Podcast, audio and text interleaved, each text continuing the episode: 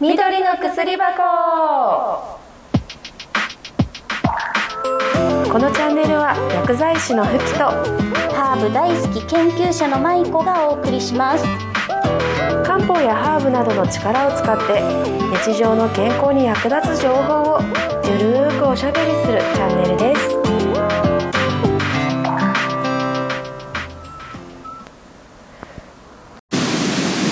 ふきちゃんこんにちはこんにちは舞子さんごなんかあの間がすごく空いてしまいましたけどすめんなさいいねませんこちらこそですなんかなかなか会わなかったんだよねえ会えなかったですそうねですねえっ、今日と私すごい楽しみにしててはいはい座禅のお話ですねはいそうなんですよ私でわかる範囲でお話しさせていただきたいと思います、どうお願いしますお願いしますどうでしょうその座禅ってちょっと敷居が高い感じかなうん、うんそういうイメージなんかどこに行ったらうん、うんできるのかもわからないし、うんうんうんなんか例えばい行って、うんなんかマナーとかがあるのかなとかなるほどねんかイメージとしては、うん一休さんが「手い」って叩かれてるイメージ なるほそどんなイメージねなのでなるほどどうねいうもんなんだろうなんかこの気持ち的に落ち着くっていうことくらいしかわからない、なるほどわかりましうたん、まずね多分そのどこで座禅ができるのかっていうことなんだけれども、ええそのちゃんとこう手を足を組み手を組みのその座禅はおそらくえっ、とお寺さんで3,000回やってるところがいくつかあると思うんですよね。うーんうで例えば東京とかだったら多いみたいなんですけどーんネットで調べたらわかるかも。あそうなんですねなんて調べたら出てきますかねってえっ、とね3,000回とかで自分の地区3000回うん三参加の三に3,000そう3,000、うんうんで自分の地区を入れてみるとかあとはねそのでもやっぱり禅宗のお寺じゃないとやってないと思うのね。うーんで禅宗には曹洞宗と臨済宗と大幕宗があるの。うんうんうんうんなので、えっとそのどれかのお寺に行かないとダメだと思う。なるほど、うんちなみに麻衣子さんのところではうん、されてるんうですちははい曹洞宗で毎週月曜日の夜7時から9時までやってます。行ったらやれるんですかやれるんだけど一番最初の人は説明がやっぱりあるのねわからないじゃないうんうん座り方な,、そううんです、なので30分前に来ていただくことになってる。よねなるほどなるほどうん、そこでせ丁寧に説明が入ると思うのでそれはどこのお寺でも入るはずなのよね。うんなのでその全くわからないで行っても大丈夫だと思います。うんなるほど、うんじゃあ先にうんどのお寺さん探して、うんで電話とかで問い合わせしてそうそうそういつ行けばいいですっていうことを教うんえてもらってから行けばいいっていうことです、そうですねそれが一番確実だと思います。うんなるほどなるほどわかうん、それでそのりましたうん確かにその座禅修行する時っていうのはうんそのちゃんとしたなんていうのかな指導者につかないとうんうん正しい道に正しい方向に導いてもらえないので、すまあ、それを三子文法というんだけれども死に参じて法を問うという三子文法っていうのがあるんだけれどもねなのでそのこうそうねわからないもんねどの方が素晴らしいとかね。うん調べて出てくるならいいけど、うん、ネットとかの情報とはまたちょっと違うので、なるほど、ううんん、まず行ってみてなんかこうん例えばあのただただ座ればいいんですっていうような説明だったらちょっとこれはただ座るってよく言うけれどもうんただぼーっと座るわけではないのでなるほどそうちゃんとねあのただひたすらに一生懸命座らないといけないんですよ。あうん、士官多座というんですけれどもあはいそうなんです、うん、その例えばね道元禅師様の話があるんだけれども道元禅師様って知ってます知らないです知らないかあのねうん永平寺の甲斐さんそう永平寺を開かれた人なんだけれどもね、はいでそのえ道元禅師は、まあ、1200年にお生まれになってでえうん8歳の時にねお母さんが亡くなったんですよでその時もうお父様はその前に亡くなられててですごくね公家のいいお屋敷のいい家柄の子に生まれたんだけれどもで8歳の時にそのお母さん亡くなってで頭の上でお線香を立てているそのお線香の煙を見てね立ち上るでこの世の無常を感じたそれが8歳なのねうーんでそこからじこうし仏道に入りたいと思って13歳の時に、まあ、得度して比叡山に登るんだけれどもそれからこうひ比叡山のお寺行ったり京都の建仁寺に行ったりしてるんだけれどもねそのどうしてもその本当に自分の知りたいことを教えてくれる師が日本にいなかったのだから中国へ渡ったのね。うんうんそれぐらいその本当の死に合うのって難しいもうその座り方っていうのは道元禅師様があのちゃんと俯瞰座禅儀っていうねあの経典で丁寧に記してくれてるのその通りに座ればいいようになってるんですよへえうん、でその俯瞰座禅儀っていうのはまああまねく一般の皆様に座禅を勧めると書いて俯瞰座禅儀っていう字なんだけれどもこれはね道元禅師が中国から帰ってきてすぐに書かれた経典なの。うんうん、でそれをまあ読みまあ誰でも読めるんだけれどもネットでも出てるしね。うんうん、で座り方が書いてあるのでそれちょっと今日ご説明しましょうかね。あお願いします、ねそしたらお家でも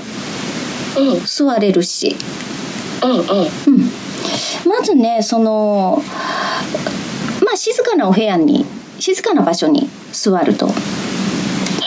いで、まあ、足が痛くないように座布団でも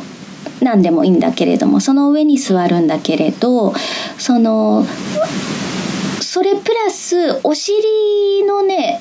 3分の1ぐらいにちょっとクッションみたいなのをちょっと腰掛けるのその方が、えっ、と座禅が組みやすいんですよね。うんうん、でまずその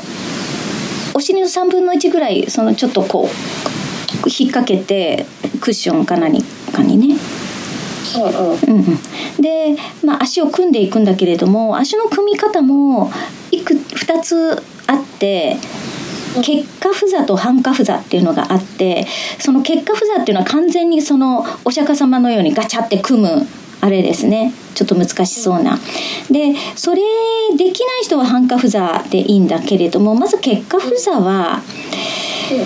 右の足を左のももの上に乗せて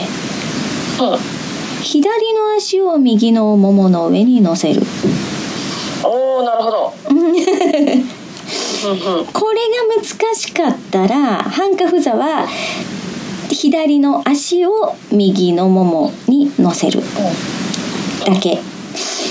あもちろんほ他も組んでるんだけれども両方乗せなくていいってことねなるほどうん半跏趺座もできない人うんこそのそういう方いらっしゃいますので大丈夫ですそういう方はまあうんと座りやすい格好でね足が痛くない程度にうん、まあその時は正座でも構わないしあぐらでも構わないちょっとね崩しても構わないと、うんうんいう感じですね座りやすいように座るのがいいと思いますなるほどうんで、えーまあそんなにガッチガチにこうベルトとか締めないでちょっと緩くねしといてで足はそんな感じで組みます次手は手も組むんだけれども右の手を左の足の上に置く上向き足での裏うんまあなんていうのかなそうそう上向いてる足の裏の上にこう乗せる、うん、ではいうん、そして左手をその右手の上にちょっと乗せる、ああなるほどはいうん、そうしたら両方の親指がちょっとつかず離れずな状態になります卵型を作ると、卵型ううんんうんなりますうんこれをね北海上院と言います、うんうん、この手をこれで手が組まれたと次に、えー姿勢をまあ正すんだけれども耳と肩をまっすぐ鼻と頬をまっすぐ頬っていうのはおへそのことなんだけれどもそれが一直線になるように背筋を伸ばすここまで大丈夫ですかねはいうんで、えーまあ、舌はねあの上顎に、まあ、つけといて口は閉じてで目線はどうでしょう斜め45度にちょっと落とす感じかうなんうん絶対つむるとか絶対開けるじゃなくて半眼といってねちょっと半分なんですね。うん、でまああの換気一足といって、まあ、一回大きくこう息を整えてでそこから始まるんですけれどもね。まあその形今のその形っていうのは座禅中の形になるんですね。うんうんうんうん、でその座禅に入るその前に一回ね手を組む前にねか左右陽心っていうのが入って両の両手を、まあ、足の上にこうひ乗せてく、えー、と組んでたのをとといといた状態の手ね。うんうんうん、でこう左右に揺れるんですよ体を揺らすで最初は大きく揺らしてだんだんだんだんこう小さく揺れて最後そのさっきとさっきのビシッとまっすぐになった状態これ持ってくる自然とねうんそこから始まりですね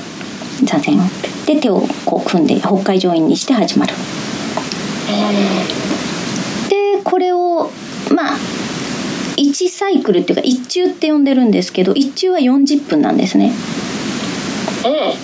ううんんなるほどこれはねお線香が1本燃え尽きるのが40分なんですよああそうなんだでこれで40分座るとでその時に鼻で静かに吸って吐いて吸って吐いてをずっとするんだけれどもここからが大切なのよねじゃあこのままぼーっと座るわけにはいかないんですよ一生懸命座るとでこれはねあの道元禅師様がおっしゃってるのは仏道をなろうというは自己をなろうなり自己をなろうというは自己を忘るるなりと言うおっしゃってるのねこれね一生懸命座って座って座とこの座ってる座と一つになる自己を防じるそうやって座るでそのただひたすらにこの一生懸命座るんだけれども例えば皆さんお仕事中とかってあまりに一生懸命になるとその事故も忘れてるはずなんですようん時間も忘れ事故も忘れどこにいるのかも忘れ自分も忘れその状態それをこの座ってひたすらに一生懸命座ってそうそうなるうんように座るでそうするとねでもね人間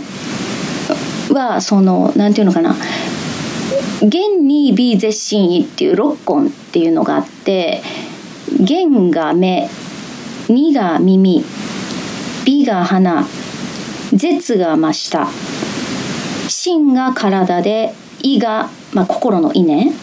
この六根っていうのを全て解放して解放しきってこう座るんだけれどもそうするとやっぱりねあの座り始めると分かるんですけどその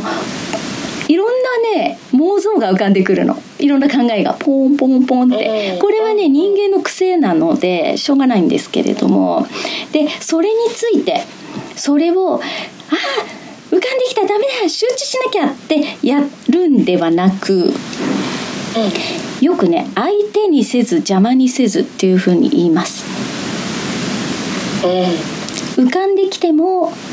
相手にしないで邪魔にもしないほっとくなるほどうん、それに例えばねつられてどんどんどんどん妄想していくっていうのは相手にしてることだからそれは違ううんうんだけれども浮かんできたからあダメだダメだって言ってじゃんこう戻らなきゃ座禅にっていうのもそれも邪魔にしてるうんだから浮かんだら浮かんだままにほ放っておく手をつけないっていうふうに言われているんですねなるほど浮かんだなーって思ってほっとくそう浮かんでももう知らん顔しとくなるほどうん、でただひたすらに一生懸命こう吐く息吸う息をに集中して座るっていうのが最初座りやすいかなと思います。ううんなのでそう思うとこれどこでもできるのよねんうんうんうんそうですねだから近くにお寺がなくても確かにうん、あのちょっとでも時間がある時にそれこそ5分でも10分でも毎日これをすると、うんうん、あ40分っていうわけじゃなくてそうそうそうそうそうも短くてもうそううん短くても一瞬の間でも自己を棒ずるように一生懸命ただひたすらに座るこれはねその自己とは何ぞやっていうところなのよね。うんうんその自我っていうものがあるがゆえに人はう迷いを生じてしまうんですよんねうん本当は自我っていうものはなく生まれてきてるのよその自分が自分っていうものは知らないまんまでもちろん生まれてくるだけれどもその成長していく時にね、まあ、両親が名前をつけてくれてその名前をずっと呼ばれるそうするとだんだんあ自分って何々なんだなってこうじ思い思い込むというかそれが自我の目覚めなのよねその一旦作られた自我をもう一回捨てるという修行、うんなるほどうん、どうしても自我があると物を二見に見てしまうんですよね例えばいい悪いとか正しい間違ってるとかうんうんでも事実そのもの見たその瞬間のものっていうのは目の前のものっていうのはいいでも悪いでもないうん正しいでもない悪いでもない好きでもない嫌いでもないただその次の瞬間の認識っていうのが出てきてそれがいらんことするというかうんなるほどうんこれが迷いですねこの迷いは妄想と言われているんだけれどもまずこの二見に見る癖を取るように自己を応じた時っていうのはもうそのものと一つになっているからそういうものは存在しないのよね。なるほど難しいうん、でもね難しい すごくシンプルなものなんですよ禅っていう字もね漢字もね単に示すと書くわけ本当にシンプルなのほんその今まで悟ってこられて法をずっとつないでこられた祖師方のおっしゃってるように座れば必ずどなたでも絶対に悟れるのようにでなってる。それを信じきって自己を棒ずるように努める。なるほどうん、いつその縁が来るかわからないので油断をしないで常にも目の前のその今ここにあるものと一つになるずっとそうし歯を磨く時はもう歯を磨くそのものになって本を読む時は本読むそれだけになる自分が読むっていうと自分っていうものがあるそのものと距離ができてしまうので。うんうんそうではない自分というものはそれは自分が頭で作り上げてしまったものでありこのものっていうのはこのものだけでしかないということにこう気が付くといいですね。うーんなるほどうんなので勝手に心配事とか迷いっていうのは勝手にこの頭が作り出しているものなので、うん、確かにすごいこれはすごいシンプルだけどうんめちゃくちゃ奥が深いですね、なのでこれをねあの、ね、すぐに行けなどこか、すね、死に会うことができないかったとしてもすぐにはね家でうん座禅はできると。なるほどうん、なのでちょっとねあの皆さんねお家でやっていただければいいかなとお寺に、ねそうですね行ければいいんだけれどもでもね5分でも10分でも毎日毎日座ると必ず必ずこうその後の生き方変わってくるので、うーんうん、それは自分でも分かるようになると思いますけれどもね。えー、これからちょっとやってみますはい。で今日はこんな感じで、 ちょっと長いですけれどうも、ん今日はあの座禅の仕方お家でねちょっとセルフでやる時のやり方だったりとか、はいあとはあの調べ方ですねお寺さんで座禅をする時にうんうんネットで調べたりとかして、うんまあ、行っていただいてから、んまあ、どうかっていうのを見てもらうっていうことでお話しいただきました。